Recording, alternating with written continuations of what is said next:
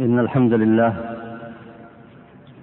نحمده ونستعينه ونستهديه ونعوذ بالله من شرور أنفسنا ومن سيئات أعمالنا، من يهده الله فلا مضل له ومن يضلل فلا هادي له، وأشهد أن لا إله إلا الله وحده لا شريك له، وأشهد أن محمدا عبده ورسوله.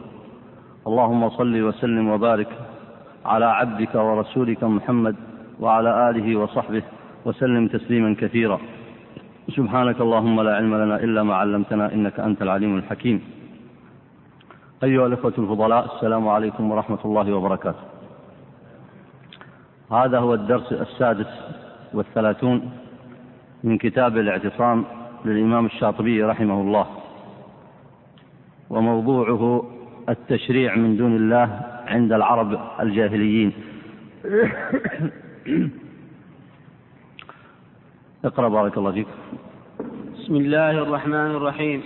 وقال المصنف رحمه الله تعالى: وقال سبحانه: ما جعل الله من بحيرة ولا سائبة ولا وصيلة ولا حام، فهم شرعوا شرعة وابتدعوا في ملة إبراهيم عليه السلام هذه البدعة توهما أن ذلك يقربهم من الله كما يقرب من الله ما جاء به إبراهيم عليه السلام من الحق، فزلوا وافتروا على الله الكذب إذ زعموا أن هذا من ذلك وتاهوا في المشروع.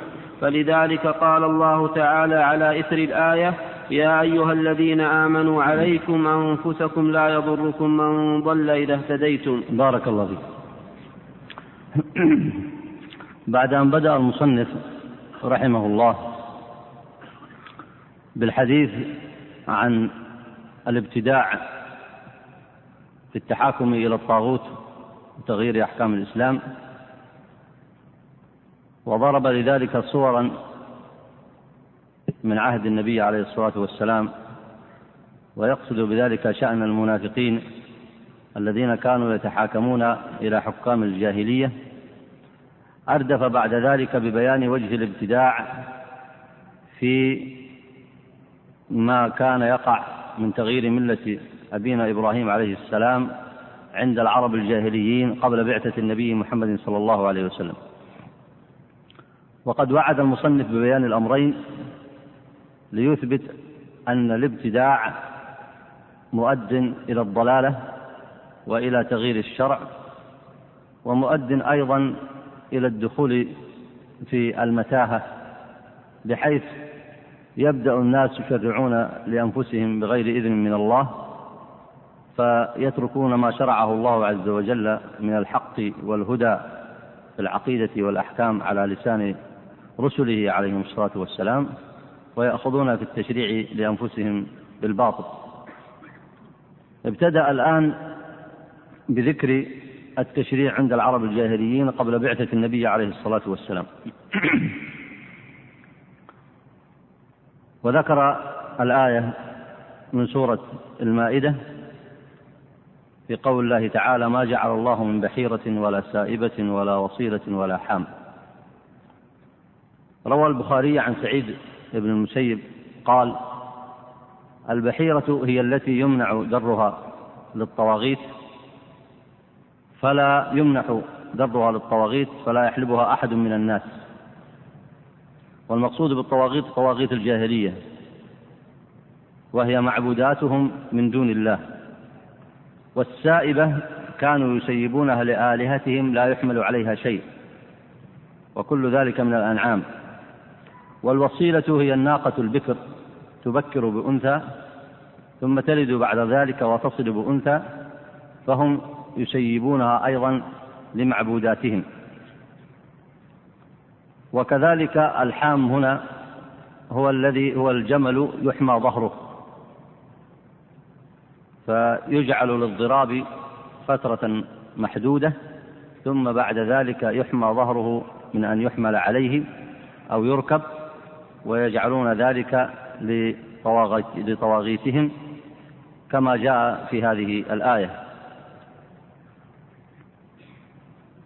فنفى الله عز وجل أن يكون شرعه في الأنعام كذلك، فإن الله عز وجل خلق الأنعام سبحانه وتعالى لينتفع بها عباده، ولم يفرق بينها، فما أحله الله عز وجل منها فهو الحلال، وما حرمه فهو الحرام.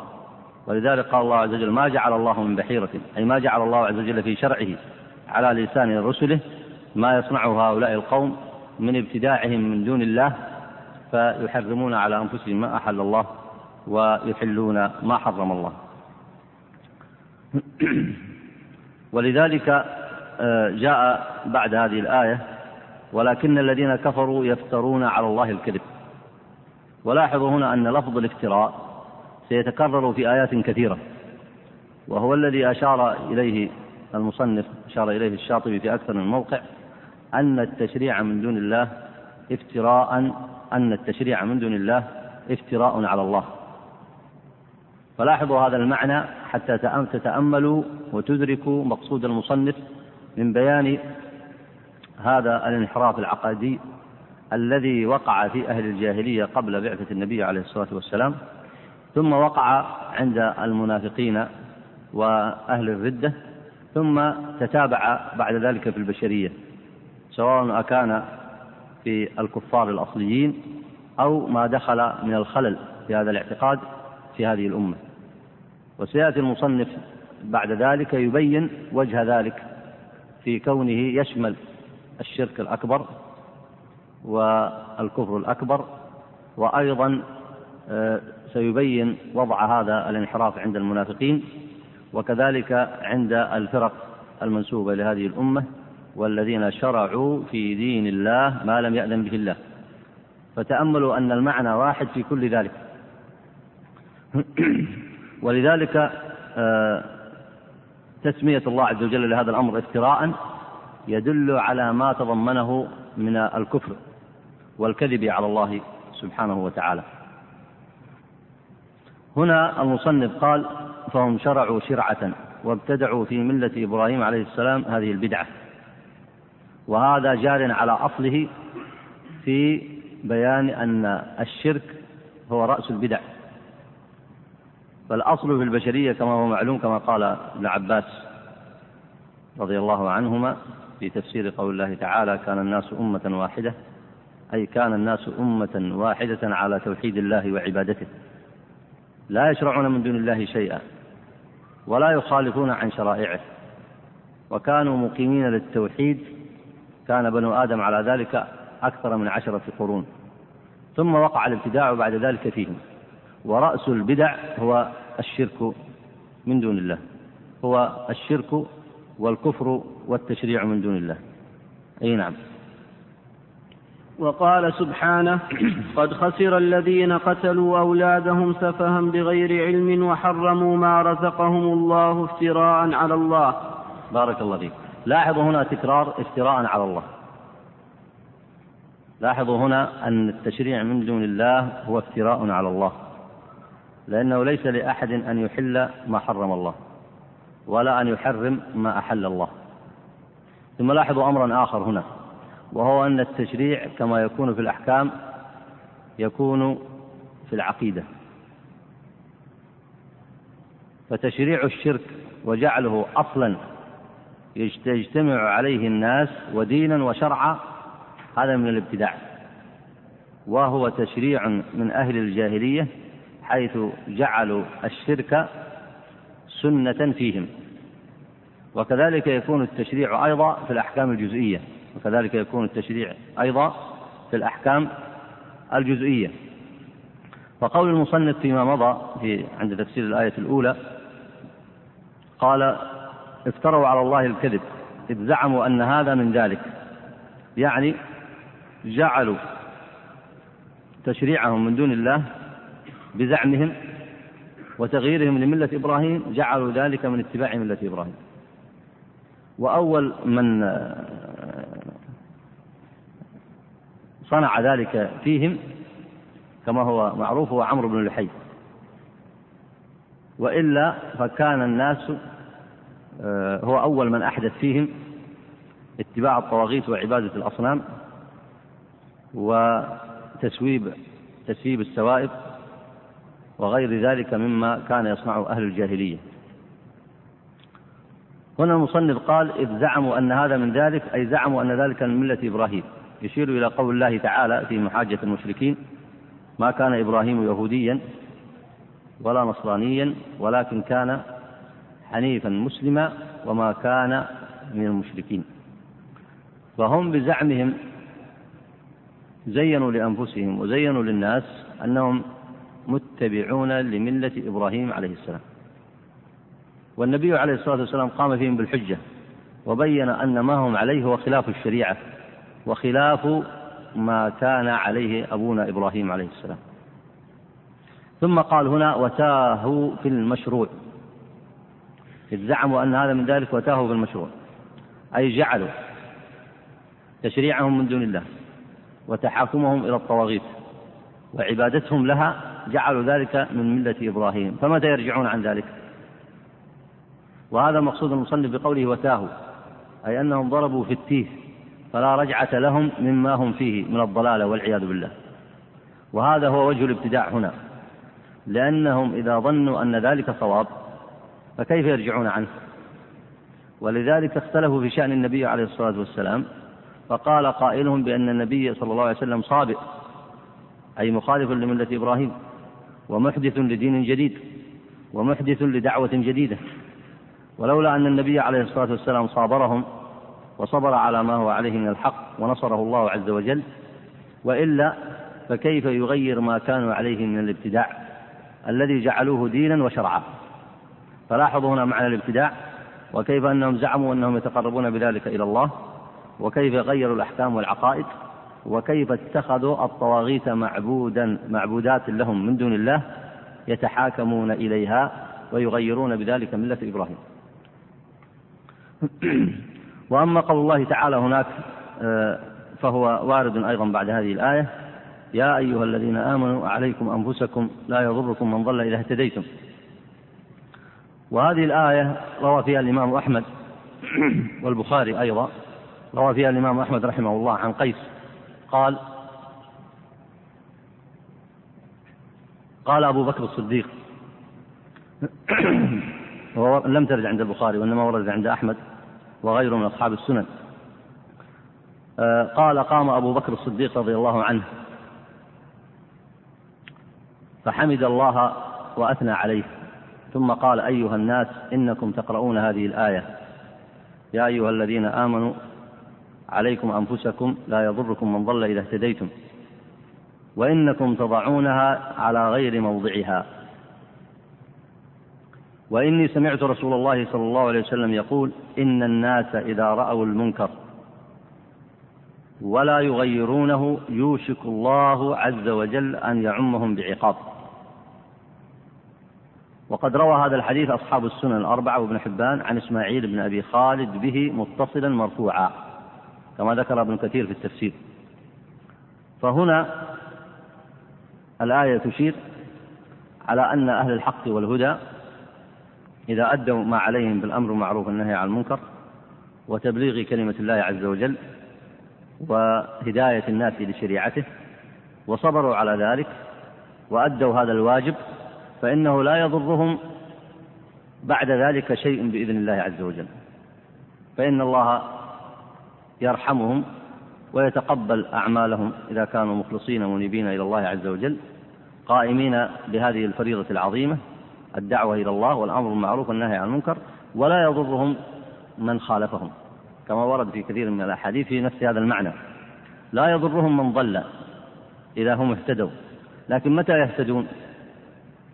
والمعنى الذي ينبه أبو بكر رضي الله عنه أن الناس يفهمونه على غير وجهه، ما هو؟ من يذكر المعنى الذي أراد أبو بكر رضي الله عنه أن يحذر الناس منه في فهمهم لهذه الآية؟ تفضل. ترك الأمر بالمعروف والنهي عن المنكر. أي نعم. ظن بعض الناس أن هذه الآية تعفيهم من القيام بالحق والأمر بالمعروف والنهي عن المنكر، وفهموا ذلك مما اشتبه عليهم في الفهم، فكأن الخطاب الموجه لهم: يا أيها الذين آمنوا عليكم أنفسكم، أي عليكم بخاصة أنفسكم. فهموا أن ذلك معناه أن الأمر بالمعروف والنهي عن المنكر لا يلزمكم ولستم مسؤولين عن ذلك، فعليكم بأنفسكم. ظنوا ذلك، لكن هذا الظن غير صحيح لما ورد في تفسير هذه الآية، يؤكده ما ورد في آخرها: لا يضركم من ضل إذا اهتديتم. فمتى تهتدي؟ إذا أديت الواجبات، ومن الواجبات الأمر المعروف والنهي عن المنكر، فإذا أديت الواجبات لا يضرك،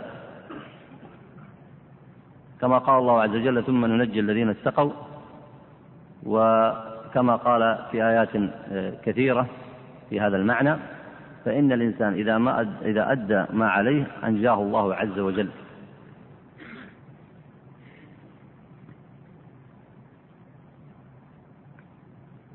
أي نعم.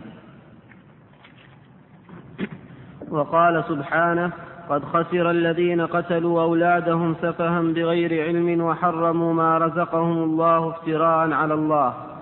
فهذه فدلكة لجملة بعد تفصيل تقدم، وهو قوله تعالى: وجعلوا لله مما درع من الحرث والأنعام نصيبا، الآية. فهذا تشريع كالمذكور قبل هذا. ثم قال: وكذلك زين لكثير من المشركين قتل أولادهم شركاؤهم ليردوهم وليلبسوا عليهم دينهم، الآية. وهو تشريع أيضا بالرعي مثل الأول. أي نعم. لاحظوا الآن الآيات التي ساقها المصنف ليبين لك معنى التشريع، لأن لفظ شرع في لغة العرب يقال شرع أي نهج وسلك، ومنه يسمى مورد الماء شريعة، لأن الناس يريدونه، وفيه معنى أيضا الاستمرار وعدم الانقطاع.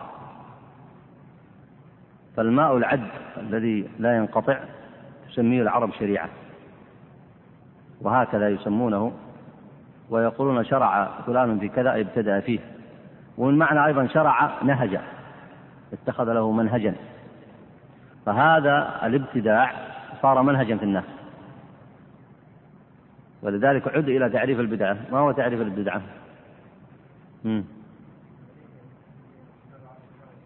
أي نعم، طريقة في الدين مخترعة تضاهي الشرعية. لاحظتم؟ أي تضاهي الشريعة، تضاهي أحكام الشرع، تضاهي الحق والهدى. فلاحظوا معنى طريقة. التشريع من دون الله الذي يصنعه الكفار جعلوه طريقة ومنهجا، ومن هنا تفرق بين المعصية وبين التشريع من دون الله، كما مضى في الدرس الماضي. فالمعصية لا تتخذ منهجا ولا طريقا ولا شرعة، فهي إما على الاستمرار وإما على الانقطاع، لكن على أي حال لا تتخذ منهجا ولا شريعة مقرة في الناس، فإن الناس يشعرون بأنها معصية وبأنها ينبغي أن تزال وبأنها مخالفة للشرع ونحو ذلك مما يهون من مصيبتها. لكن الابتداع طريقة، منهج، شرعة، وقد يتوارثها الأجيال جيلا بعد جيل على أنها دين وشريعة ومنهج وأمر مستحسن، ولذلك كانت الخطورة فيه، كانت الخطورة في هذا المعنى، لأنه مؤد إلى تبديل الشرائع والإحداث في الدين، ومؤد إلى تلبيس الدين على الناس، ومؤد إلى تلبيس الدين على الناس. ولذلك لاحظ هنا الذي ذكره المصنف هنا، قال: وهو تشريع أيضا بالرأي مثل الأول. والمقصود بالرأي هنا أي تشريع لا مستند له من الكتاب والسنة، فإن كان له مستند من الكتاب والسنة يسمى ماذا؟ يسمى تشريع. إذا كان له مستند من الكتاب والسنة ماذا يسمى في المصطلح العلمي؟ إن كان هو نص الكتاب والسنة فيسمى شريعة، شريعة الله. الشريعة ما هي؟ هي نصوص الكتاب والسنة، هذا معنى الشريعة. الشريعة الإسلامية معناها نصوص الكتاب والسنة، تشمل ماذا؟ الوحي المتلو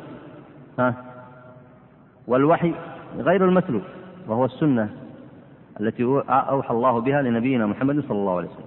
فالشريعة الإسلامية هي نصوص الكتاب والسنة. فإذا كان الرأي أو الاستنباط مستند إلى الشريعة يسمى ماذا؟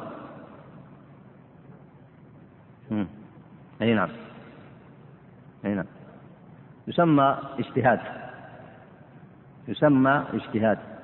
ولذلك العلماء ماذا يسمون؟ مشرعون ولا مجتهدون؟ لازم تحفظ، لا بد أن تتأملوا هذه القواعد وهذه الأسماء. يسمون العلماء عندنا مشرعون ولا مجتهدون؟ ما الفرق بين إذا سموا مشرعون وإذا سموا مجتهدون؟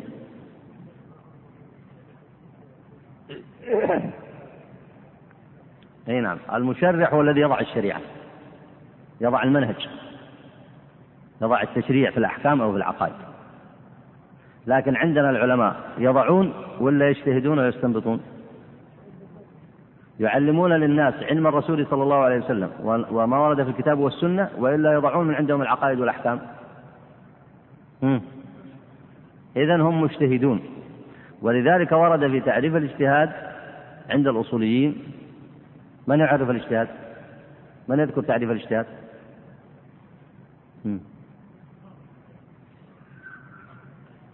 أحسنت، هو استفراغ الوسع في استنباط الأحكام الشرعية أو في طلب الأحكام الشرعية. فإذن المجتهد وعلماء هذه الأمة يسمون مجتهدون، وهؤلاء المجتهدون مهمتهم الرجوع إلى الكتاب والسنة ومعرفة الأحكام منها، وهم ملزمون بأن لا يخالفوها وأن لا يأتوا بحكم إلا وهو مستند إلى دليل، كذا ولا لا؟ لكن المشرعون في الأمم الأخرى حكماءهم وعلماءهم وواضع القانون فيهم يسمون ماذا؟ عندهم يسمون مشرعون. لماذا؟ لأنهم يشرعون الأحكام والمفاهيم والمذاهب والعقائد من عند أنفسهم. لاحظتم؟ هذه نظرية فلان، هذه نظرية فلان، وهذا مذهب فلان، وهذا المذهب العلماني أنشأه فلان، وهذا المذهب الاشتراكي أنشأه فلان، وذلك المذهب البدعي أنشأه فلان ونحو ذلك. وهم يشرعون من عند أنفسهم، ولذلك في مصطلحاتهم يسمون أنفسهم المشرعون ويسمونهم المجالس التشريعية. لاحظتم هذا؟ لكن في الإسلام ليس عندنا أحد يشرع من دون الله، ولا يجوز لأحد أن يشرع من دون الله حكما صغيرا أو كبيرا، وإنما يعود بالاستنباط إلى أحكام الشريعة.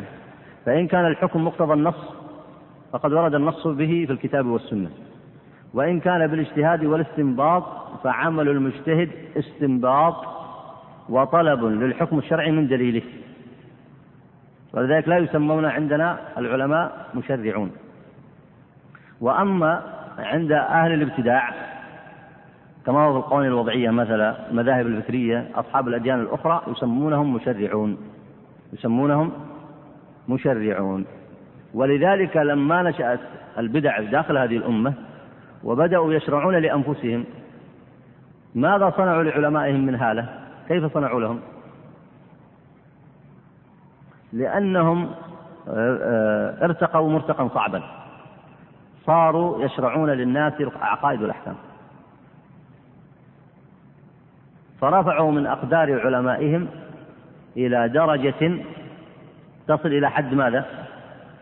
حد العصمة، كما هو الغلو مثلا عند غلاة التصوف في أئمتهم، وكما هو الغلو مثلا في الشيعة وغيرهم. لماذا رفعوهم إلى هذه المنزلة؟ لماذا؟ لعلهم في أعين الناس يكافئون ما يصنعون من التشريع من دون الله. لاحظتم المسألة هذه؟ لأن في وضع الأمة الإسلامية ما يمكن أحد أن يشرع، لا يكون الشرع إلا بإذن الله. أم لهم شركاء شرعوا لهم من الدين ما لم يأذن به الله، فجعل الذين يشرعون من الدين في العقائد أو الأحكام ما لم يأذن به الله، سماهم الله عز وجل شركاء كأنهم مساوين لله. لاحظتم هذا المعنى؟ فهم ليس لهم أن يشرعوا. فإذا جاءت طائفة أو أصحاب مذهب فأعطوا هذا الحق لأحد من البشر، فلا بد أن يرفعوا من هذا البشر فوق منزلته، لعل الناس يقتنعون بما يفعل. يفعل ماذا؟ يفعل ما ليس له بحق، وهو أن يشرع من دون الله. ولذلك إما أن يدعون فيهم العصمة وإما أن يرفعوهم فوق منزلتهم. أما الأصل عند الكفار الأوروبيين وغيرهم فإنهم دخلوا من هذا الأمر مدخلا آخر، فقالوا أن الإنسان خرج من وصاية الله، فقد كان يحتاج إلى الله من قبل، أما في هذا الزمان فلا يحتاج إلى الله، فإذا هو يشرع الأحكام لنفسه. لاحظتم؟ ولذلك شرعوا القوانين الوضعية لا يرجعون فيها إلى دين ولا يستمسكون فيها بوحي من عند الله. والفرق الضالة لابد أن ترفع أئمتها وعلماءها إلى درجة من العصمة بحيث يقتنع الأتباع أن هؤلاء يمكن أن يشرعوا الأحكام. لاحظتم المعنى هذا؟ وإلا وهي في الأصل ليست مقنعة، لأن الله عز وجل يقول ألا له الخلق والأمر، فالإنسان ما يقتنع أن يأمره أحد ويشرع له أحد في العقائد والأحكام إلا أن يكون ربا خالقا. هذه فطرة الإنسان، والذي له الأمر هو الذي له الأمر هو الذي له الخلق. ولذلك إما أن يقال أن الإنسان استغنى عن الله فيضع الأحكام لنفسه، كما هو شأن القوانين الوضعية التي تقول إن الإنسان سيد نفسه. هذا أصل القانون، إن الإنسان سيد نفسه، والسيد بمعنى المالك، أي يملك نفسه ويتصرف فيها، فهو يضع لها الأحكام والعقائد والأديان والشرائع. وأئمة البدع رفعهم أتباعهم إلى درجة أشبه عند الناس بنوع من الخصائص الإلهية، حتى يقتنع الناس فعلا أن هؤلاء يمكن يضعوا الأحكام والشرائع، وقد كان ذلك. لاحظتم هذا المعنى؟ ولذلك فرق بين الاجتهاد والتشريع. المجتهد في هذه الأمة في دين الإسلام يرجع إلى المنهج الذي هو القرآن والسنة، ولا يمكن ولا يصح له بحال، وما كان لهم ما يصح لهم بحال من الأحوال. وأول ما نبدأ بالرسل، ما كان للرسل أن يأتوا بشيء إلا أن يكون من عند من؟ من عند الله عليه الصلاة والسلام. وأما العلماء أيضا فما ينبغي، وهكذا العلم في الإسلام، أن يأتوا بشيء إلا له دليل من الكتاب والسنة، مستند إلى الكتاب والسنة. ولذلك التشريع من دون الله محرم بإجماع في هذه الأمة، لا يجوز لأحد أن يصنعه. ولذلك يسمى العلماء، يسمى عالم، يسمى مجتهد، يسمى حاكم أي قاض. وفرق بين أن يكون حاكما أي يأمر وينهى من عند نفسه، وفرق بين أن يكون حاكما يحكم بالحق، لاحظ، ويكون قاضيا يقضي بالحق ونحو ذلك من المسميات. لكن أن يكون مشرعا يشرع الأحكام من عند نفسه فليس في الإسلام، لا للرسل ولا للعلماء، ليس لهم شيء من ذلك. والرسول عليه الصلاة والسلام لا يخلو أمره من حالين: إما أن يبلغ الوحي المتلو وهو من عند من؟ من عند الله. وإما أن يبلغ السنة وهي وحي من عند الله، وما ينطق عن الهوى إن هو إلا وحي يوحى.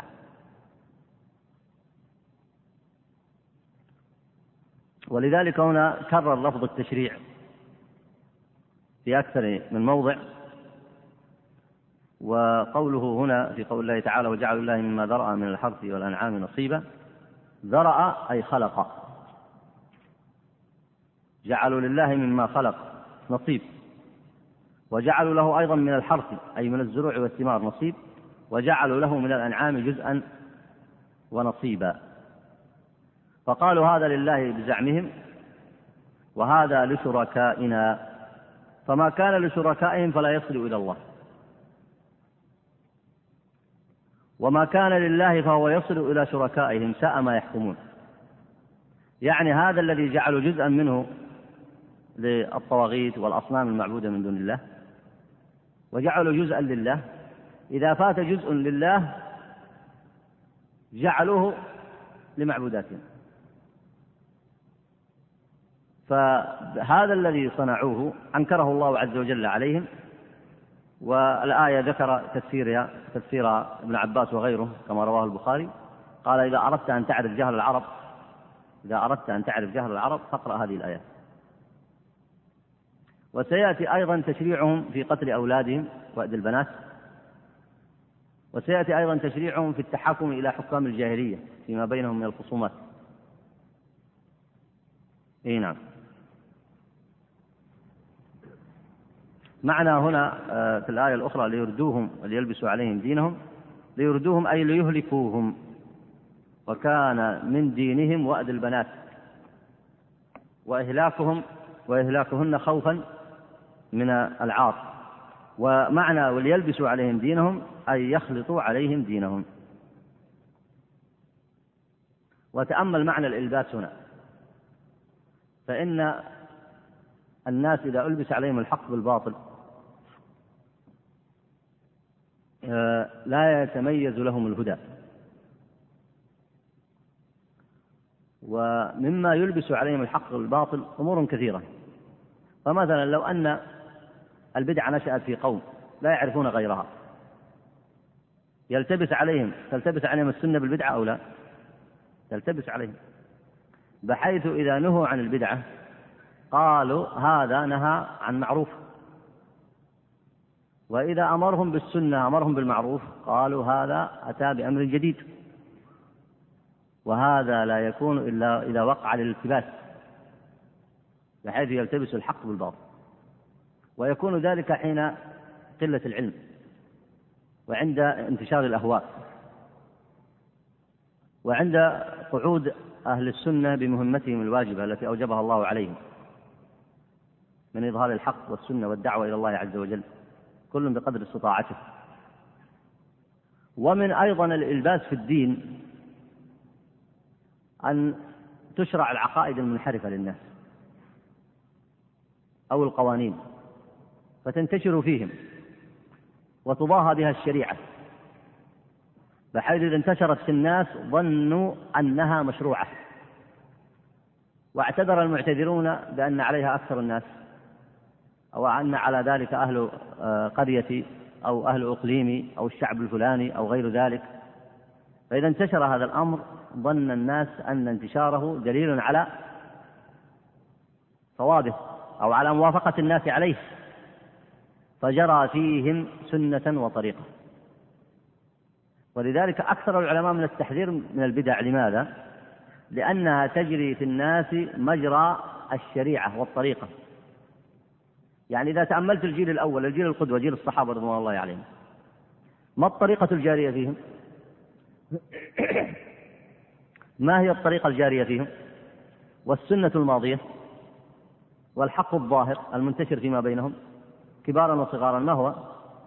السنة وتطبيق الشريعة وإظهار الدين والاجتماع عليه والأمر المعروف والنهي عن المنكر، بحيث لا يعرف بينهم بدعة ولا مخالفة. لاحظتم هذا؟ هذا هو الطريقة الظاهرة فيهم. فإذا جاءت أجيال تصبح الطريقة الظاهرة فيهم غير ذلك، فهذا يدل على شدة الالتباس، ولا يكون ذلك إلا بتدرج الانحراف. الانحراف يبدأ صغيرا ثم يزيد ثم ينتشر ثم يصبح طريقة في الناس، ثم يتكون له أنصار وأتباع وتتكون له مصالح، فيعضون عليه بالنواجذ فيتمسكون به. فإذا أتى الدعاة والعلماء يغيرونهم ضجوا فقالوا كيف تغيرونه، وعادوا بالملامة على العلماء والدعاة والمصلحين. إذا وصلت الأمة إلى نوع من هذا فلا ريب أن هناك التباس في المفاهيم وفي الأحكام. ما الذي يرفع هذا الالتباس؟ من يذكر الجواب؟ تفضل. أي نعم، نعود إلى الأصل الذي نشأ عليه الجيل الأول، وهو العلم، تعلم 4 مسائل: العلم والعمل والدعوة إلى الله والصبر على الأذى. العلم ليفرق بين السنة والبدعة وبين التوحيد والشرك وبين الحق والباطل. العمل ليصبح العمل واقعا يعيشه الناس فيرفع الالتباس.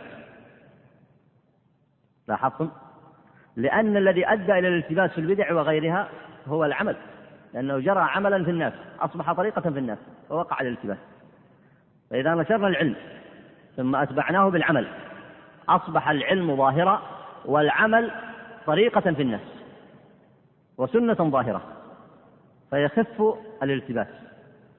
ثم يأتي الأمر الثالث وهو الدعوة إليه، إظهاره، الانتصار له بحسب الإمكان. ثم تأتي المرحلة الثالثة الصبر على إبقائه واستمراره ونشره مهما كانت المعوقات، ومن ثم ينزاح الالتباس رويدا رويدا حتى تظهر السنة ويظهر الحق في عباد الله عز وجل. وهذا الذي كان في الجيل الأول، العلم والعمل والدعوة إلى الله والصبر على الأذى فيه. فلاحظوا هنا وليلبسوا عليهم دينهم، يلتبس الحق والباطل فلا يميز الإنسان، بل قد يكثر في كثير من الناس من الجهال أنه لا يميز بين الداعي إلى الحق والداعي إلى الضلالة، ولا يميز بين علماء السنة وعلماء البدعة، ولا يميز بين من يسعى في خيره وصلاحه وبين من يسعى في فتنته وإضلاله. ولا ريب أن هذا من أشد الالتباس، ولذلك حق على العلماء وطلاب العلم أن يبذلوا كل ما يستطيعون في تحقيق هذه المسائل الأربع: العلم والعمل والدعوة إلى الله والصبر على الأذى فيه، والمقصود بتحقيقه حتى الممات، بحيث ينتشر في الأرض ويصل إلى كل مكان ويظهر الحق والهدى.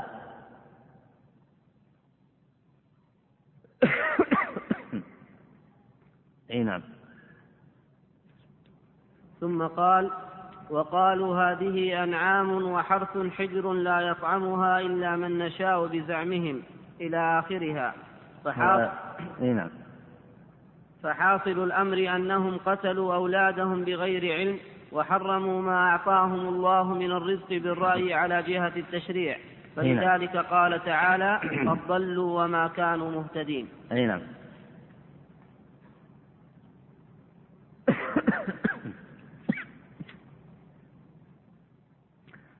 قوله هنا قد ضلوا وما كانوا مهتدين هي إكمال لقول الله تعالى في الآية الأولى التي ذكرها: قد خسر الذين قتلوا أولادهم سفها بغير علم وحرموا ما رزقهم الله افتراء على الله قد ضلوا وما كانوا مهتدين. فسمى فعلهم افتراء ثم وصفه بأنه ضلالة، وهذا مقصود المصنف أصلا في إيراد هذه الآيات وإيراد هذا المبحث، يريد أن يبين أن الابتداع كله ضلالة. وقوله تعالى هنا: وقالوا هذه أنعام وحرث حجر.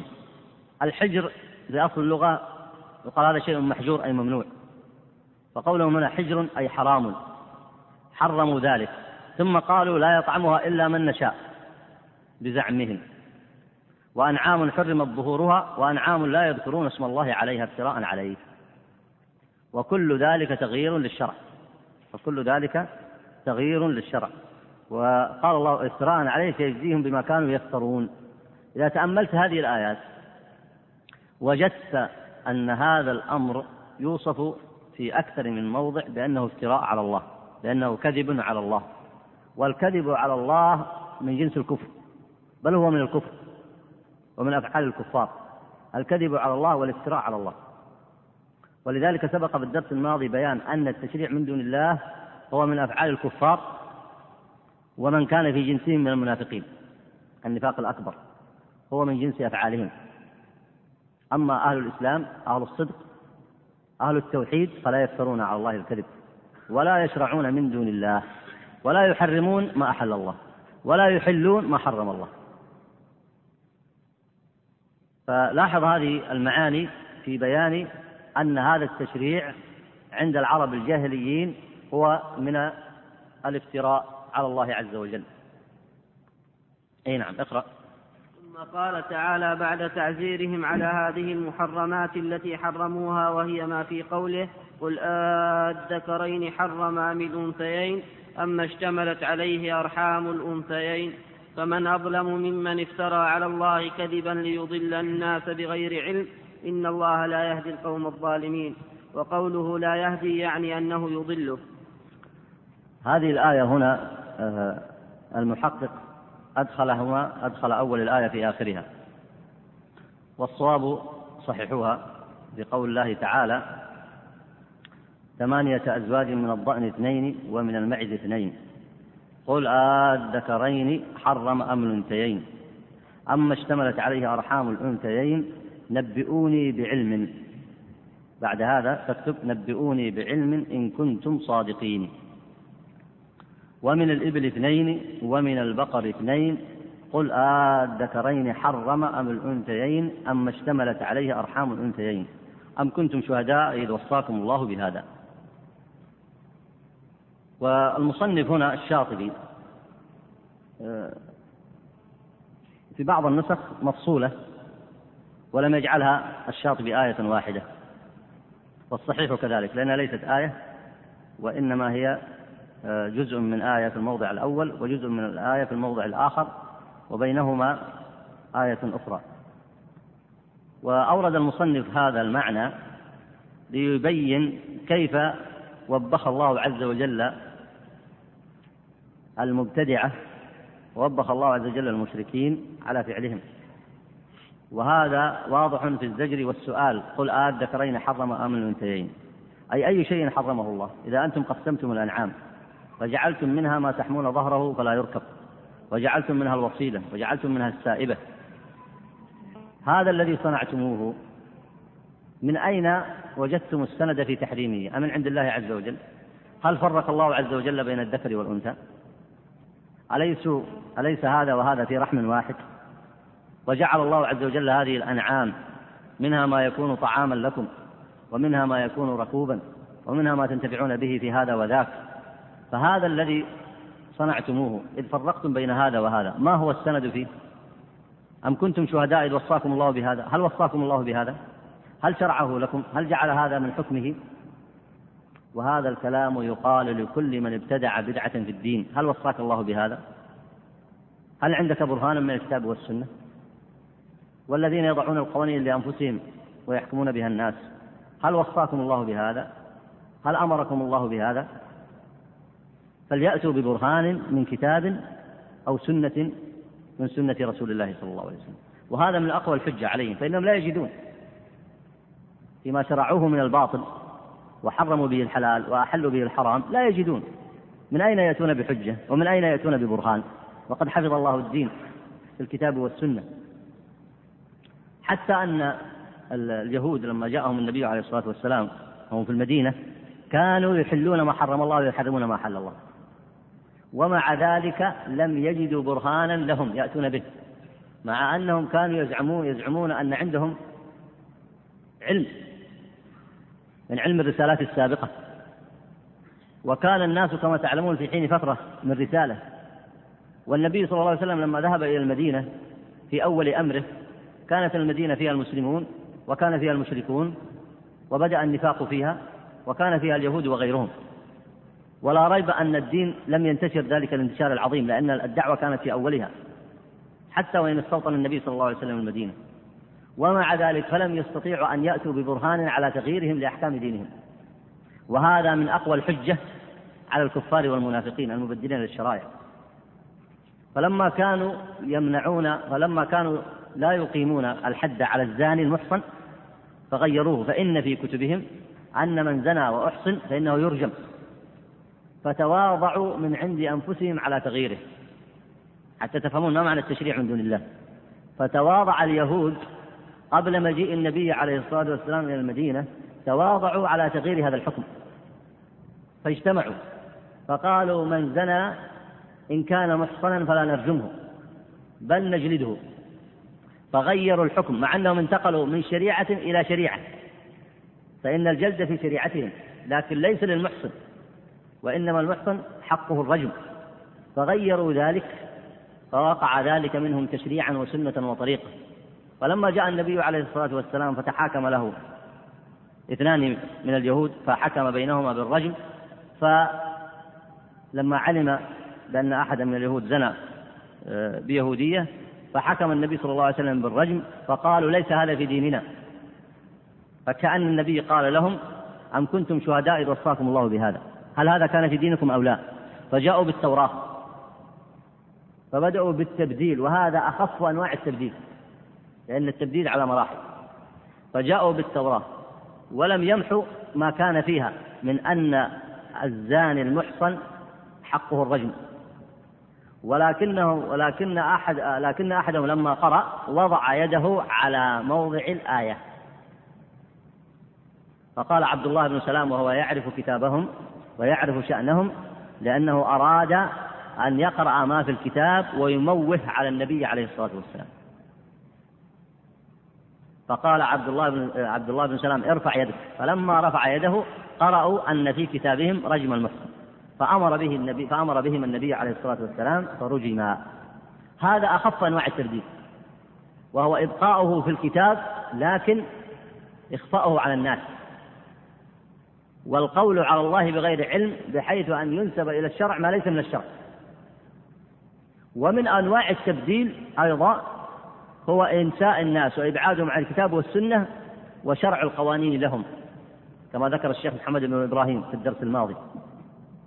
يجعلون هناك مستندات وشرائع وكتب وقوانين وأحكام مفصلة مبوبة على جميع الأبواب، تبتدئ بأن الإنسان سيد نفسه وأنه الذي يضع التشريع، ثم يضعون التشريعات لجميع الأبواب، فيرجع القضاة ويرجع الناس ويتكلمون في مجالسهم، لأن هذه المسألة يقضى فيها بكذا، وهذه المسألة يقضى فيها بكذا، وهذه المسألة يقضى فيها بالعرف الفلاني وبالتشريع الفلاني وبالقانون الفلاني. فهذا من أشد التبديل ومن أشد التلبيس، لأنهم لن يعودوا يذكروا كتاب الله وسنة النبي عليه الصلاة والسلام. لكن إذا كان المسلمون يعلمون الشرع ويتحكمون إليه، فإنهم في مجالسهم يعرفون بماذا يحكم الشرع، فيقولون الشرع يحكم في هذه المسألة بكذا، والشرع يحكم في هذه المسألة بكذا، قال الله وقال رسوله. وهذا الذي يؤيد انتشار العلم عند الأولين، لأنه لم يكن لهم كتاب يرجعون إليه إلا كتاب الله، ولم يكن لهم سنة وطريقة يرجعون إليها إلا سنة النبي عليه الصلاة والسلام. لكن إذا صار الناس يرجعون إلى أعرافهم ويرجعون إلى سواليفهم ويرجعون إلى قوانينهم الوضعية، هل تظنون أنهم سيتعلمون الكتاب؟ وهل ستظنون أنهم سيعرفون الأحكام؟ إنهم سيتعلمون ما تروج به بضاعتهم، فالبضاعة التي تروج عندهم هي التي يتعلمونها.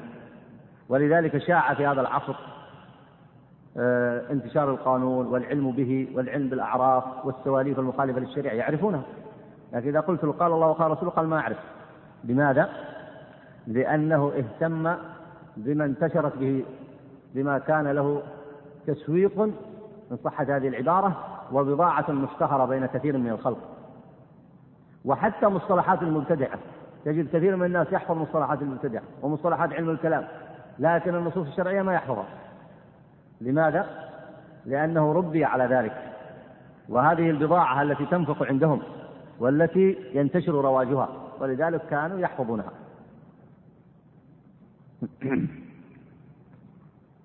أين؟ والآيات التي قرر فيها حال المشركين في إشرافهم أتى فيها بذكر الضلال، لأن حقيقته أنه خروج عن الصراط المستقيم، لأنهم وضعوا آلهتهم لتقربهم إلى الله زلفى في زعمهم، فقالوا ما نعبدهم إلا ليقربونا إلى الله زلفى، فوضعوهم موضع من يتوسل به حتى عبدوهم من دون الله، إذ كان أول وضعها فيما ذكر العلماء صورا لقوم يودونهم ويتبركون بهم، ثم عبدت فأخذتها العرب من غيرها على ذلك القصد، وهو الضلال المبين. أي نعم. بارك الله فيك. هنا يريد أن يشير إلى أن الانحراف يبدأ كما بدأ في هذه الصورة، فإن ما عند العرب من قولهم ما نعبدهم إلا ليقربونا إلى الله زلفى، أصل هذا الانحراف ما هو؟ من يستطيع يذكر ما يشير إلى ما أشار إليه المصنف؟ أصل هذا الانحراف ما هو؟ هذا عند العرب الجاهليين قالوا ما نعبدهم إلا ليقربونا إلى الله زلفى، ومثلهم المشركون في أي عصر وزمان يقولون ما نعبدهم إلا ليقربونا إلى الله زلفى، أي لا نصرف لهم نوعا من العبادة إلا أن يتقرب بهم. هذا ما هو أصل هذا الانحراف؟ ما هو أصله؟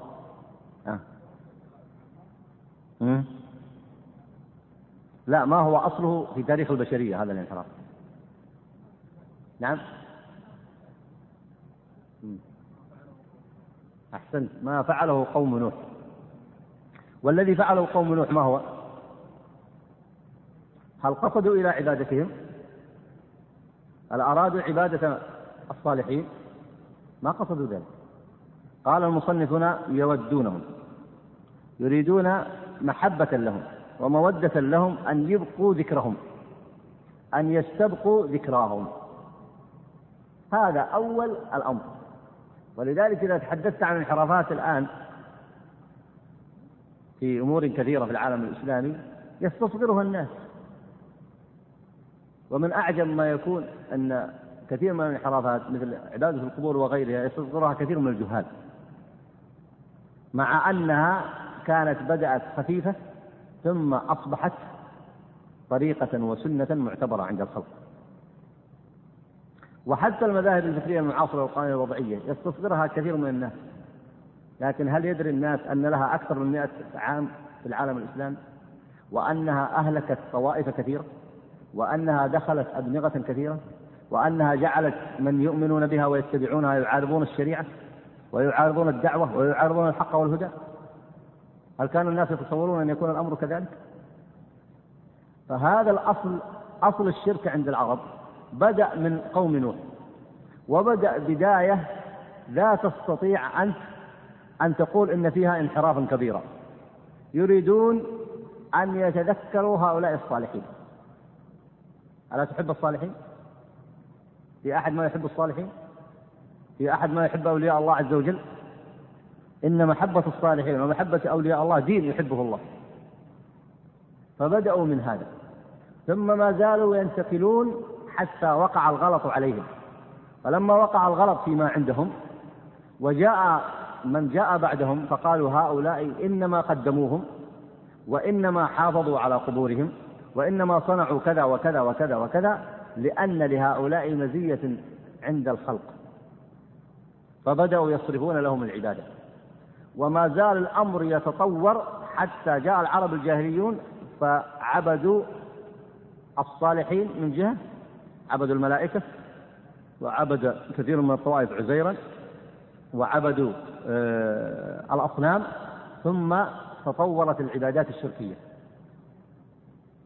فلما انصرف الناس لها هل ترون أنهم سيقبلون ما جاء به الأنبياء عليه الصلاة والسلام؟ فوقع الناس في انحراف آخر، لأنهم في أمور التشريع والأحكام، وهذا وجه الضبط عند المصنف هنا، في أمور التشريع والأحكام من أين سيأتون بها؟ سيأخذونها من عند من اتبعوهم ولا سيأخذونها عن الله؟ وإيش تتصور؟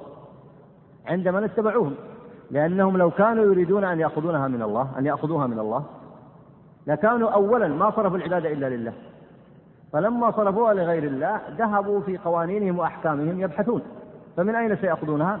فأخذوها من الطواغيت وحكام الجاهلية. لاحظتم هذا؟ ولذلك بدأ هذان الانحرافان يستمران في أصل البشرية. فما من أمة لا تقدر الله حق قدرها ولا تعبد الله حق العبادة إلا ذهبت تنحرف في الاعتقاد وتنحرف في الأحكام والقوانين. فلاحظوا هنا إشارة المصنف هنا، ثم قال فأخذتها العرب من غيرها على ذلك القصد وهو الضلال المبين. فهنا أكثر من مثال يبين به المصنف معنى الضلال المبين في صورة من صور الانحراف عند العرب الجاهليين، وهو التشريع من دون الله. إيه نعم، اقرأ بارك الله. وقال تعالى قد كفر الذين قالوا إن الله ثالث ثلاثة وما من إله إلا إله واحد، فزعموا في الإله الحق ما زعموا من الباطل بناء على دليل عندهم متشابه في نفس الأمر حسب ما ذكره أهل السير، فتاهوا بالشبهة عن الحق لتركهم الواضحات وميلهم إلى المتشابهات، كما أخبر الله تعالى في آية آل عمران. فلذلك قال تعالى قل يا أهل الكتاب لا تغلوا في دينكم غير الحق ولا تتبعوا أهواء قوم قد ضلوا من قبل وأضلوا كثيرا وضلوا عن سواء السبيل وهم النصارى ضلوا في عيسى عليه السلام. ثم قال تعالى بعد ذكر شواهد العبودية في عيسى ذلك عيسى ابن مريم قول الحق الذي فيه يمترون. أي نعم. انتقال المصنف من موضع إلى موضع كما انتقل فيما حدث في عهد النبي عليه الصلاة والسلام من التحاكم إلى الطواغيت، طواغيت الجاهلية، انتقل أيضا بعد ذلك إلى بيان ما كان عليه العرب الجاهليين قبل بعثة النبي عليه الصلاة والسلام، ثم بين وجه الابتداع فيما كانوا فيه، وكشف عن خطورة التشريع من دون الله، ثم انتقل بعد ذلك ليذكر لكم صورة من الصور التي وقع فيها الانحراف عند النصارى. وقوله هنا كما أخبر الله تعالى في آية آل عمران، تذكرون أن هذا سبق بيانه بتفصيل في أول هذا الكتاب، وهو يريد أن يشير هنا إلى أن قصد التعبد الذي يصنعه هؤلاء بزعمهم أو قصد طلب المصالح لا يغنيهم شيء إذا هم شرعوا من دون الله وانحرفوا في عبادة الله عز وجل، فإنه ليس المقصود هو أن يتوجه الإنسان بالعبادة لله، وإنما المقصود أن يتوجه بها لله دون شريك، وأن يمتنع من أسباب الشرك والانحراف. فالعرب كانت تعبد الله وتعبد غير الله، وهذا هو أصل الشرك. والنصارى يعبدون الله ويعبدون غير الله، ولذلك صح عندهم أنهم تارة يتبعون ما بقي من ملة إبراهيم، وتارة ينشئون لهم الشرائع ويتحكمون إلى حكام الجاهلية. وسيورد المصنف بعد ذلك أيضا الكلام عن المنافقين، ويريد أن يجمع بين هذه الصور ويبين أنها من الضلال المبين، أي أنها مناقضة للتوحيد. فأما مناقضة التوحيد عند العرب الجاهليين فواضح وقد سبق بيانه، وكذلك عند النصارى هنا، مع أن كلا الفريقين يقولون إن ما هم فيه أخذوه مما كان في كتبهم، وهذا هو معنى التغيير والتبديل والتشريع. يعني إذا سألت العرب الجاهليين من أين أخذتم ما أنتم فيه، قالوا من ملة إبراهيم. وإذا سألت النصارى في كفرهم بالله وقولهم إن الله ثالث ثلاثة، من أين أخذوا ما هم فيه؟ أخذوه مما اشتبه عليهم من فهم الرسالات. ولذلك هذا الاشتباه الذي يقع في البشرية لا يمكن أن يزول ولا يرتفع الالتباس إلا بقوة علم وبيان وهداية وصبر وعمل على الحق من أهل الإسلام، وهذا الذي صنعه الجيل الأول النبي عليه الصلاة والسلام وأصحابه، بدلوا الغالي والنفيس. وما كان كما يظن كثير من الناس أن قصدهم الخصومة مع الخلق فقط، ولا قصدهم أيضا أن يفرقوا بين الناس كما كانت تزعم الجاهلية، وإنما كان قصدهم هو رد الناس إلى عبادة الله ورفع الالتباس. وسيأتي المصنف هنا يشير إلى أن الضلال المبين الذي يقع فيه الخلق سببه أمران، إما كفر العناد وإما كفر الجهل، ولا سبيل لرفع كفر العناد إلا بالحجة، ولا سبيل إلى رفع كفر الجهل والشرك الجاهليين إلا بالحجة. ولذلك بذل النبي عليه الصلاة والسلام وأصحابه كل غال ونفيس في هذا الأمر، وتحملوا في ذلك المخاطر. وتأملوا رحمكم الله لو أن بقي الشرك عند العرب الجاهليين وبقي الشرك عند غيرهم من الأمم، ولم يمن الله عز وجل على هذه الأمة في الإسلام ويرسل لها هذا الرسول الناصح الأمين عليه الصلاة والسلام، من كان سيغير ما عندهم؟ لكن النبي عليه الصلاة والسلام ونصرة أصحابه له عليه الصلاة والسلام بذلوا الغالي والنفيس حتى غيروا واقع الأرض، لكن غيروه لأي شيء؟ غيروه للتوحيد والشريعة الواحدة والحجة البينة. ولا ريب أنهم بذلوا في ذلك أمرا عظيما، واسترخصوا في ذلك دماءهم وأموالهم وديارهم حتى ظهر الحق.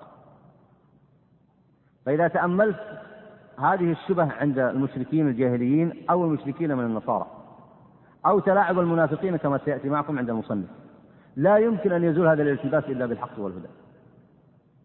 وإن المرء لا يعجب أن أكبر أنواع الكفر وهو تعداد الآلهة، جعله النصارى يرجع بزعمهم إلى كتابهم، وشبهوا على أنفسهم وعلى الناس، وصنع أحبارهم ورهبانهم لهم من الدين ما لم يأذن به الله. وهذا هو من جنس التشريع الذي كان عند العرب الجاهليين، لأن بعض الناس يأخذ صورة معينة، يقول العرب الجاهليين شرعوا في الأنعام وكانوا لا يذكرون اسم الله على بعضها، وكانوا يجعلون بعضها للطواغيت، وكانوا يأيدون البنات، لكن هذا العصر ليس فيه هذه الصور. فإذا أردت أن تفهم قضية التشريع من دون الله فهي ليست مرتبطة بصورة. وإن كان عند العرب الجاهلين أيضا كانوا يتحاكمون إلى حكام الجاهلية في كثير من الأحكام القانونية، لكن المسألة ليست مرتبطة بصورة، بل كل أمة تنحرف عن التوحيد تبدأ تصنع لنفسها شرائع تشرع من دون الله. فالأمم الكافرة صنعت لنفسها القوانين الوضعية والمذاهب الفكرية المعاصرة. وإن أردت أن تعود إلى اليهود والنصارى في أصل نشأتهم بعد بعثة النبي صلى الله عليه وسلم وقبل بعثة النبي عليه الصلاة والسلام، فاعلم أنهم شرعوا هم أيضا، شرعوا لهم الأحكام من دون الله عز وجل. ومع ذلك فينسبون هذا وهذا إلى الشريعة، وينسبون هذا وهذا إلى ملة إبراهيم. وبعد ذكر دلائل التوحيد وتقديس الواحد تبارك وتعالى عن اتخاذ الولد وذكر اختلافهم في مقالاتهم الشنيعة، قال: لكن الظالمون اليوم في ضلال مبين. بارك الله فيك. لما ذكر ضلال النصارى هنا بين أن سببه الاشتباه الوارد عليهم في معرفة الحق والهدى. وقد سبق في أول الكتاب الكلام على وفد نجران من النصارى لما جاءوا إلى النبي عليه الصلاة والسلام، وحاجهم النبي فيما هم فيه من الاعتقاد الباطل من الادعاء أن الآلهة ثلاثة، وأقام عليهم الحجة في ذلك. ومع ذلك بقوا على ما اشتبه عليهم من الضلال. والمصنف هنا يشير أن الابتداع في أصله إنما يقع بشبهة عند أهله، وضرب الأمثلة السابقة الكثيرة وتمم بذكر هذا المثال، ثم سيتبعه بذكر الكلام عن المنافقين. وقوله هنا وبعد ذكر دلائل التوحيد يقصد به ما ورد في قوله تعالى عن عيسى نفسه، فإنه كما ورد في سورة آل مريم في سورة مريم قال: إني عبد الله. وفي كتبهم كذلك. ومع ذلك لم يقبلوا هذه الحجة ونفوا عنه العبودية وجعلوه جزءا من الإله. قال: إني عبد الله آتاني الكتاب وجعلني نبيا وجعلني مباركا أينما كنت وأوصاني بالصلاة والزكاة ما دمت حيا وبرا بوالدتي. وهنا بين أصل نشأته وهو أنه مخلوق. ومع ذلك فإنهم تركوا دلائل التوحيد البينة سواء التي في القرآن أو التي في كتبهم، وذهبوا إلى قولهم باعتقاد الألوهية فيه. ثم قال هنا: وذكر اختلافهم في مقالتهم الشنيعة، أي أن اختلافهم لم يقف عند حد، فاختلفوا في أمر عيسى اختلافا كبيرا. وخذ من هذا قاعدة، فإن الذين يشرعون من دون الله ويتبعون ما تشابه لهم ويغيرون الشرائع اختلافهم لا يقف عند حد، لا في العقائد ولا في الأحكام. ثم قال الله عز وجل: لكن الظالمون اليوم في ضلال مبين. وهو قصد المصنف في بيان معنى الضلال المبين، وأن منشأه الابتداع والتشريع من دون الله والافتراء على الله والكذب على الله سبحانه وتعالى. اقرأ بارك الله فيك. وذكر الله المنافقين وأنهم يخادعون الله والذين آمنوا، وذلك لكونهم يدخلون معهم في أحوال التكاليف على كسل وتقية، أن ذلك يخلصهم أو أنه يغني عنهم شيئا، وهم في الحقيقة إنما يخادعون أنفسهم، وهذا هو الضلال بعينه، لأنه إذا كان يفعل شيئا يظن أنه له فإذا هو عليه، فليس على هدى من عمله ولا هو سالك على سبيله. فلذلك قال إن المنافقين يخادعون الله وهو خادعهم إلى قوله ومن يضلل الله فلن تجد له سبيلا. وقال تعالى حكاية عن الرجل الذي جاء من أقصى المدينة يسعى أأتخذ من دونه آلهة إن يردني الرحمن بضر لا تغني عني شفاعتهم شيئا ولا ينقذون. معناه كيف أعبد من دون الله ما لا يغني شيئا وأترك إفراد الرب الذي بيده الضر والنفع؟ هذا خروج عن طريق إلى غير طريق، إني إذا لفي ضلال مبين. والأمثلة في تقرر هذا الأصل كثيرة، جميعها يشهد بأن الضلال في غالب الأمر إنما يستعمل في موضوع يزل صاحبه لشبهة تعرض له أو تقليد من عرضت له الشبهة، ويتخذ ذلك الزلل شرعا ودينا يدين به مع وجود واضحة الطريق الحق ومحض الصواب. وهنا ينبغي لطالب العلم أن يفرق بين المعصية والبدعة، وأن يفرق بين كما مضى في الدرس الماضي بين الحكم بغير ما أنزل الله إذا كان في قضية أو نحوها دون أن يجعل ذلك شرعا ودينا، ودون أن يشرع من دون الله، فإنه يكون من باب المعاصي. فإن جعله شريعة فإنه قد استحسنه، وهنا تدخل الشبهة فيتخذه الناس دينا يدينون به، أي يتخذونه طاعة يطيعون فيها، وتنتقل فيهم من حال إلى حال ومن جيل إلى جيل حتى تصبح طريقة معتبرة عندهم. فهذا إذا وقع فهو من الضلال المبين.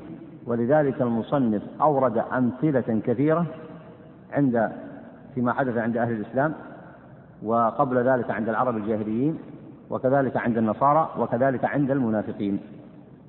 اي نعم. ولما لم يكن الكفر في الواقع مقتصرا على هذا الطريق، بل ثم طريق آخر وهو الكفر بعد العرفان عنادا أو ظلما، ذكر الله تعالى الصنفين في السورة الجامعة وهي أم القرآن، فقال اهدنا الصراط المستقيم صراط الذين أنعمت عليهم. فهذه هي الحجة العظمى التي دعا الأنبياء عليهم السلام إليها. ثم قال غير المغضوب عليهم ولا الضالين، فالمغضوب عليهم هم اليهود لأنهم كفروا بعد معرفتهم نبوة محمد صلى الله عليه وسلم.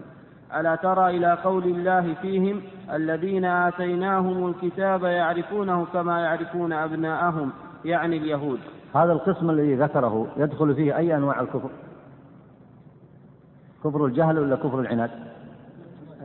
كفر العناد، لأن كفر العناد ما كان بعد علم. طيب لماذا سميت الفاتحة أم القرآن؟ لماذا سميت أم القرآن؟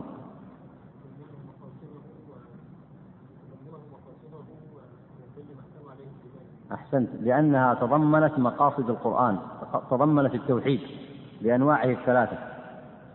إذا راجعت تفسيرها وتأملتها تجد أن الفاتحة جمعت أنواع التوحيد الثلاثة: توحيد الربوبية الحمد لله رب العالمين، توحيد الأسماء والصفات الرحمن الرحيم، والكلام عن اليوم الآخر الذي هو قرين الإيمان مالك يوم الدين، وتوحيد العبادة إياك نعبد وإياك نستعين. فلذلك سميت أم القرآن أي أساس القرآن، ومن أسمائها الأساس، ومن أسمائها الفاتحة. هذا النوع من الضلال الكفر وهو كفر العناد يدخل فيه اليهود لأنهم كفروا عن علم، ولذلك أمر الله عباده المسلمين أن يتعوذوا من هذا الكفر ومن هذا الضلال في سورة الفاتحة. طيب وتفسير الضالون؟ اقرأ. والضالون هم النصارى لأنهم ضلوا في الحجة في عيسى عليه السلام، وعلى هذا التفسير أكثر المفسرين، وهو مروي عن النبي صلى الله عليه وسلم. أما ما ورد عن النبي عليه الصلاة والسلام فهو كما ذكر المصنف، رواه الترمذي في كتاب التفسير عن عدي بن حاتم، وضمن حديث طويل، وذكره أيضا أخرجه أحمد في المسند وصححه الألباني وغيره. ف فهذا التفسير منقول عن النبي عليه الصلاة والسلام. واستدلاله على النوع الأول اللي هو كفر العناد الذي يكون عن علم، استدل عليه بقوله تعالى الذين آتيناهم الكتاب يعرفونه كما يعرفون أبناءهم، يعني يعرفون الحق ولكنهم كفروا به عنادا. والنوع الثاني الذي يقع عن غير علم، فقد يعتذر له كثير من الناس ويظنه أمر سهل، يقول قصده حسن وما عنده علم، فإن وجود القصد الحسن أو عدم وجود العلم عنده لا يمنعه من الوقوع في الشبهة، وقد تكون الشبهة خطيرة إذا كانت في التوحيد، وقد تفتح له أبوابا من أبواب الابتداع، وهذا الذي حصل عند النصارى، ولذلك ورد وصفهم بأنهم ضالون، لأنهم ضلوا عن الحجة أي عن فهمها. فالحجة نزلت في كتابهم لأن عيسى عبد الله، وأخبرهم النبي عليه الصلاة والسلام وبين لهم، ومع ذلك وقع عليهم الاشتباه فضلوا عن هذه الحجة، ولم يعذرهم جهلهم عن وقوعهم في انحراف خطير في التوحيد. ولذلك كثير من طلاب العلم أو المتفقهة تجدهم يعتذرون عن أفعال شركية، يقول هذا جاهل وهذا لا يدري. أنت تعتذر عن أي شيء؟ تعتذر عن عقوبته في الآخرة، فإن عقوبته ليست لك، أليس كذلك؟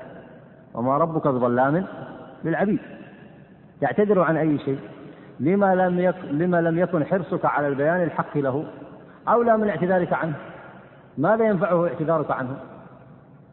إذا وقعت له الشبهة في الحق وفي التوحيد يضل أو لا؟ الذي وقع من النصارى عناد أو ضلال في فهم الحجة؟ ضلال واشتباههم في فهم الحجة، ومع ذلك ما منعهم من الضلالة، ضلوا. فينبغي لطلاب العلم والدعاة أن يكونوا ناصحين صابرين على بيان الحق للخلق. ليس المهم أن تعتذر لفلان أو الإعلان، أو تعتذر للخلق، أو تعتذر لمن يصرف العبادة للقبور، أو تعتذر لكذا، هذه ليست مهمتك. وليست مهمتك أيضا أن تقول بغير الحق في الحكم، لا هذا ولا هذا مهمتك، لكن مهمتك أن تبين الحق للناس وأن ترفع الشبهة. فإن اعتذارك مثلا عن قوم يعبدون القبور هذا ما يغير من واقعهم شيء، بل يبقيهم على شبهتهم، فالأولى هو بيان الشبهة أو الاعتذار. ولذلك يصرف كثير من الدعاة جدلهم في قضيتين، وهو إما إثبات الكفر بدون تحقيق مناطاته الشرعية، وإما إثبات العذر بدون دليل، ولا هذا يصلح ولا هذا يصلح، بل الأنفع لهؤلاء أن تبين لهم الحجة، ويرفع عنهم الاشتباه، لعلهم أن يرجعوا، لعلهم أن يستعتبوا، لعلهم أن يتركوا ما هم فيه من الباطل.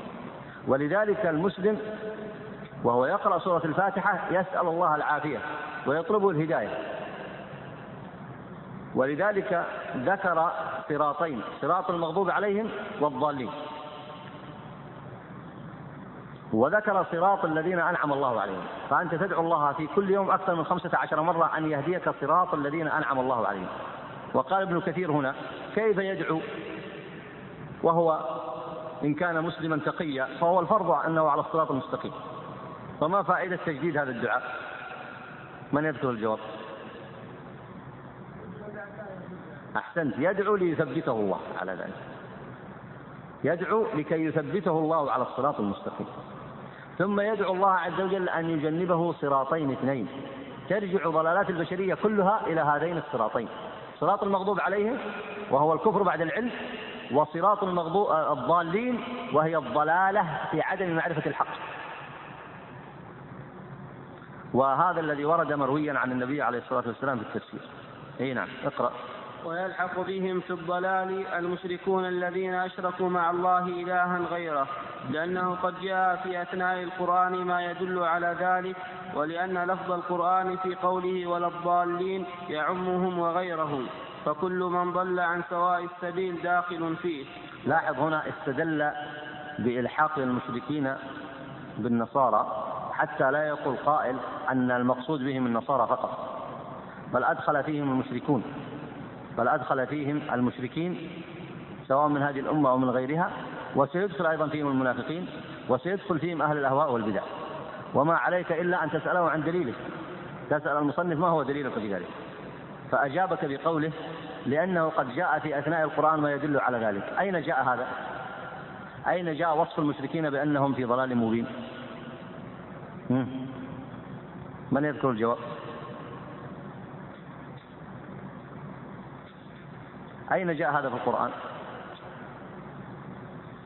أي نعم، جاء في أي شيء؟ في الآيات السابقة اللي درستموها الآن. فإنه وصف العرب الجاهليين بأنهم ضالون، أليس كذلك؟ أي نعم. وكذلك كل من ضل عن سواء السبيل داخل فيه، وهذا العموم مأخوذ من آيات كثيرة وردت في وصف الضلال المبين، فإن الله يوردها إما في وصف الكفار من الأمم الأخرى اليهود أو النصارى، أو في وصف المشركين. وكذلك ورد وصفهم بالنسبة لأهل الابتداع وبالنسبة للمنافقين. اقرأ بارك الله فيك. ولا يبعد أن يقال إن الضالين يدخل فيه كل من ضل عن الصراط المستقيم كان من هذه الأمة أو لا، إذ قد تقدم في الآيات المذكورة قبل هذا مثله، فقوله تعالى ولا تتبعوا السبل فتفرق بكم عن سبيله عام في كل ضال، كان ضلاله كضلال الشرك أو النفاق أو كضلال الفرق المعدودة في الملة الإسلامية، وهو أبلغ وأعلى في قصد حصر أهل الضلال، وهو اللائق بكلية فاتحة الكتاب والسبع المثاني والقرآن العظيم الذي أوتيه محمد صلى الله عليه وسلم.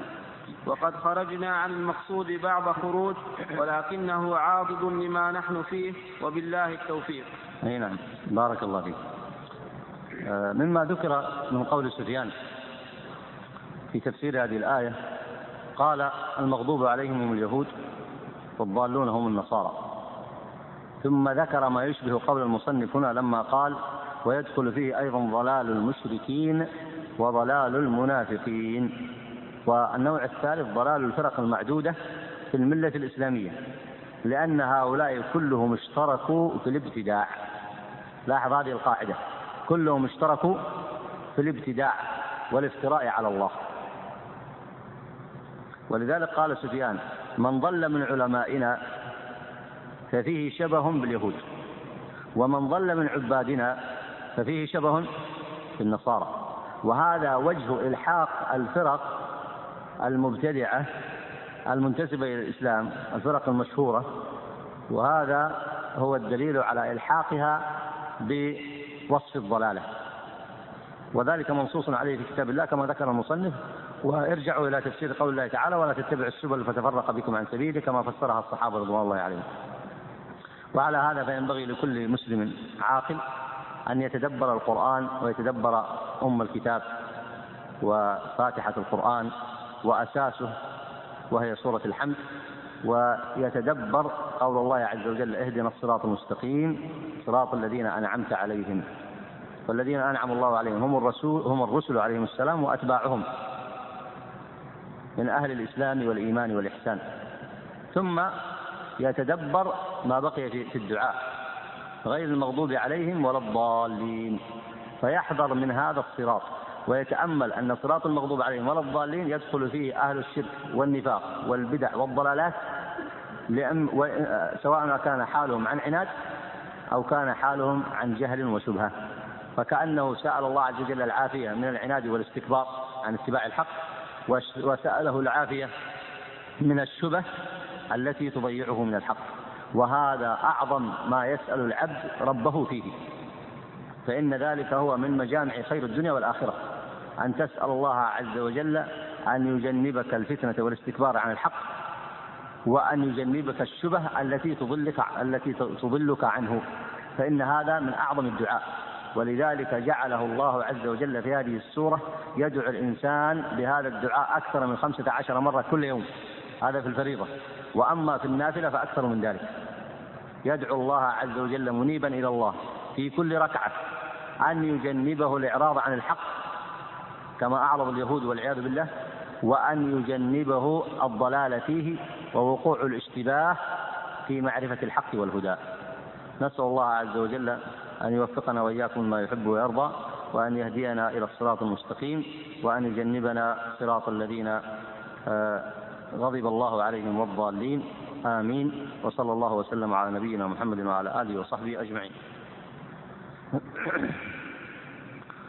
نورد هذه الكلام عن هذه الجواب عن هذه الأسئلة بقدر ما تيسر. هذا السائل يقول: هل الأصل في الحكم بغير ما أنزل الله أنه كفر دون كفر؟ الأصل فيه ما ورد في كتاب الله عز وجل من قوله تعالى: ومن لم يحكم بما أنزل الله فأولئك هم الكافرون. ولذلك ذكر الشيخ محمد بن إبراهيم كما ورد في التفسير سابقا أن من سماه الله ما سماه الله عز وجل كفرا فلا يمكن أن نزيل عنه هذه التسمية، لأن هكذا سماه الله عز وجل في كتابه. ثم بعد ذلك تنتقل من هذا الأصل ثم تفرق بين الكفر العملي والكفر الاعتقادي على ما مضى بيانه تفصيلا في الدرس الماضي ولا نعيده هنا. السؤال الثاني يقول هنا، وهو سؤالين في ورقتين، يقول: هو للمرة الثانية أكرر هذا السؤال، ما هو مفهوم مصطلح فرق وجماعة وما الفرق بينهما؟ هذا النوع من الأسئلة يرجع فيه إلى أصل اللغة، فإن أهل الإيمان حزب كما قال الله عز وجل: ألا إن حزب الله هم الغالبون، وهم الجماعة، والمقصود بهم جماعة أهل الإسلام. فهؤلاء وقد يسمى كما قال الله عز وجل: فلولا نفر من كل فرقة منهم طائفة. فهذه المسميات تفسر بما فيها من مصطلحات وبما ورد فيها من السياقات، لكنها لا تكون مذمومة إلا بإضافة، لا تكون مذمومة إلا بإضافة، وهذه الإضافة أن تكون الفرقة على ضلالة، أن تكون هذه الجماعة ليست منتسبة إلى الكتاب والسنة، أن تكون ارتكبت أنواعا من الشرك أو البدع أو الضلالات أو غير ذلك.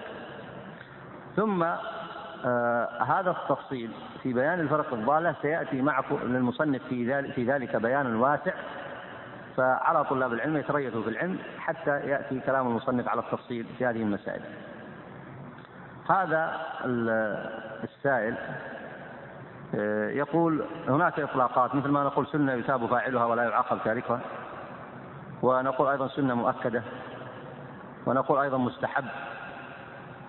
هذه ترجع إلى معنى واحد، لكن إذا أطلقت السنة عند علماء العقائد كما هو في هذا الكتاب، فيقول مثلا أهل السنة والمقصود بهم المجتمعون على عقيدة الحق التي كان عليها النبي عليه الصلاة والسلام. وكذلك إذا قيل سنة النبي وطريقته فإنها تكون أعم من السنن التي هي النوافل أو المستحبات، والمقصود طريقته في الاعتقاد، وسنته في العمل، وسنته في القيام بالشريعة والحكم بها، وسنته في إظهار الدين. فلفظ السنة يطلق بمعنى خاص كما هو عند أهل الوصول والمحدثين، ويطلق بمعنى عام كما هو عند علماء العقيدة الإسلامية. يقول السائل هنا: ما حكم من يدرس هذه القوانين ثم يعمل بعد ذلك محاميا؟ الجواب أن دراسة القوانين الوضعية إن كان لبيان باطلها وتحذير الناس منها فهذا له أصل عند السلف الذين درسوا أقوال أهل البدع ليحذروا منها.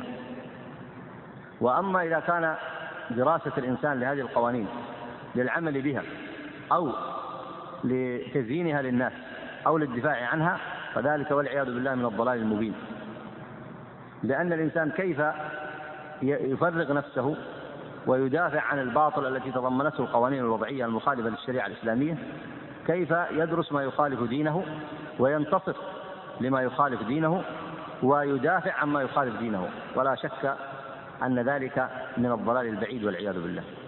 فإن كان الدارس لهذه القوانين يدرسها لكي ينتقدها ويبين مخالفتها للشريعة، ويبين أن مقاصد هذه القوانين في حفظ العرض وفي حفظ النفس وفي حفظ المال وفي حفظ العقل تخالف مقاصد الشريعة، إن كان كذلك فهو قد سلك منهج السلف في دراسة البدع للرد على أهلها، فهذا حينئذ سد عن المسلمين مسدا، لكن لا يجوز دراستها لإقرارها أو الانتصار إليها. هذا السائل يقول: هل جلوس الإمام بعد السلام في مكانه حتى ينتهي من الأذكار الواردة بعد الصلاة بدعة؟ لعل السائل يقصد ما يصنعه بعض الناس، وهو أن يستدبر الناس بعد أن يقول السلام عليكم ورحمة الله، السلام عليكم ورحمة الله، يبقي ظهره للمصلين، فهذا خلاف السنة، والذي له أن يقول بعد السلام: استغفر الله استغفر الله استغفر الله، ثم يلتفت للمصلين، فإن هو أطال بعد ذلك فهو خلاف السنة. بل كان الصحابة يؤكدون على ذلك ما قال أبو بكر وغيره: كان الإمام بعد أن يسلم ويستغفر الله كأنما هو في عجلة من أمره حتى يرجع فيستقبل الناس. وبعض الناس يفهم ما ورد في الحديث أن الإنسان في صلاة المغرب يذكر الله عز وجل فيقول: أشهد أن لا إله إلا الله 10 مرات دون أن يغير جلسته، هذا وارد في حق المأموم. أما بالنسبة للإمام فالسنة في حقه أن يلتفت إلى الناس، ثم بعد ذلك يشرع في الذكر، يرفع بذلك صوته في بعضه تعليما للناس وإظهارا للسنة. يقول هنا: نرجو إعادة الأنواع الست في مسألة الكفر في الحكم بغير ما أنزل الله بوضوح. الآن الوقت قصير، لكن إذا جاء لها مناسبة نعيدها إن شاء الله في موضع آخر. وعلى الطالب أن يرجع إلى رسالة الشيخ محمد بن إبراهيم في تحكيم القوانين. يقول هنا: هل يجوز عمل حفلات التوديع أو الاستقبال للنصارى؟ وهذا الأسلوب هل هو أسلوب صحيح؟ الأسلوب مع النصارى أو من غيرهم من الكفار ينبغي أن يكون أسلوبا شرعيا، وهو دعوتهم بالحكمة والموعظة الحسنة، وأن يدعون ويتألفون على الدين بأسباب التأليف المعروفة، فأن يعطى الإنسان هدية مثلا، أو تقضى له حاجة، أو يبين، وخاصة إذا لم يكن معاديا للدين وغير ذلك بحسب الشروط التي ذكرها الفقهاء في كتبهم، فإن كان ذلك فلا بأس به. أما أن يتجاوز الأمر إلى حفلات التوديع التي يقع مثلها بين المسلمين أو تقع على وجه التكريم، فهذا لا أصل له، والله أعلم. يقول هنا: كثير من الناس يقع في اللفظ الآتي، يقول: لنا الله أو الله لنا، فما حكم الشرع في هذا؟ الجواب أن يبين له أن يقول: حسبي الله ونعم الوكيل، فيعمل بما ورد في كتاب الله عز وجل. هذا يقول: أشكل علي فهم إذا حكم القاضي فأخطأ، فهل يدخل بقول الله تعالى: ومن لم يحكم ما أنزل الله؟ الجواب أن إذا حكم القاضي فأخطأ غير متعمد فيدخل في حديث النبي عليه الصلاة والسلام، حديث عمرو بن العاص: إذا اجتهد الحاكم ثم أصاب فله أجران، وإذا اجتهد ثم أخطأ فله أجر.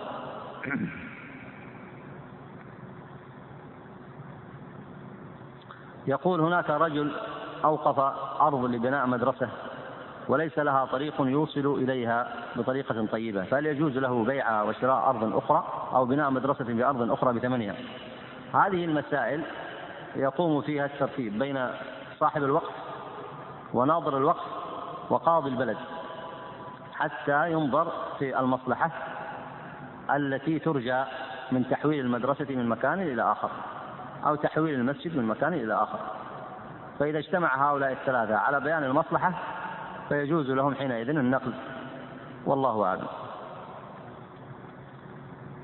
وقد يكون حكم القاضي مقدم في هذا إذا ظهرت له المصلحة كما هو معلوم.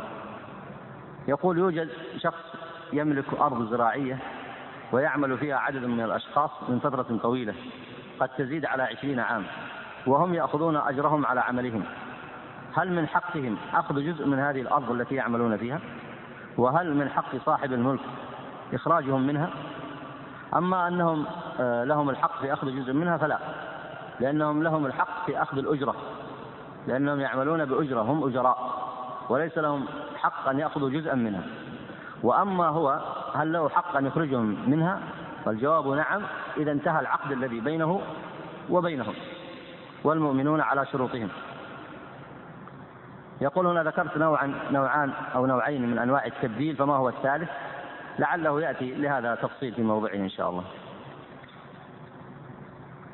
يقول هنا في تفسير ابن كثير عن تفسير الآية أيها الذين آمنوا عليكم أنفسكم قال لا يضركم من ضل إذا اهتديتم. قال رواية لابن عباس أن تأويل هذه الآية لم يأتي بعد وأنها تكون في آخر الزمان إذا عم الفساد فعلى الإنسان بنفسه ويترك أمر العامة. هذا تفسير، لكن الأشهر في التفسير ما سبق بيانه أن الإنسان إذا أدى ما عليه من الأمر معروف والنهي عن المنكر وبيان الحق فإنه لا يضره إذا ضل الناس، إذا أدى ما عليه أي إذا اهتدى استقام على الواجبات وترك المنكرات وأمر المعروف ونهى عن المنكر فإنه لا يضره ما يقع في الناس من فتنة أو بلاء والعياذ بالله، أجارنا الله وإياكم. لماذا؟ لأنه قد أدى ما عليه. هذا هو التفسير المشهور والله أعلم. يقول هنا أيضا يسأل عن مسألة تحكيم القوانين وأن الأمر يحتاج إلى يعني ذكر أنواع الستة التي ذكرها الشيخ، لعل هذا يأتي في موضع آخر إن شاء الله.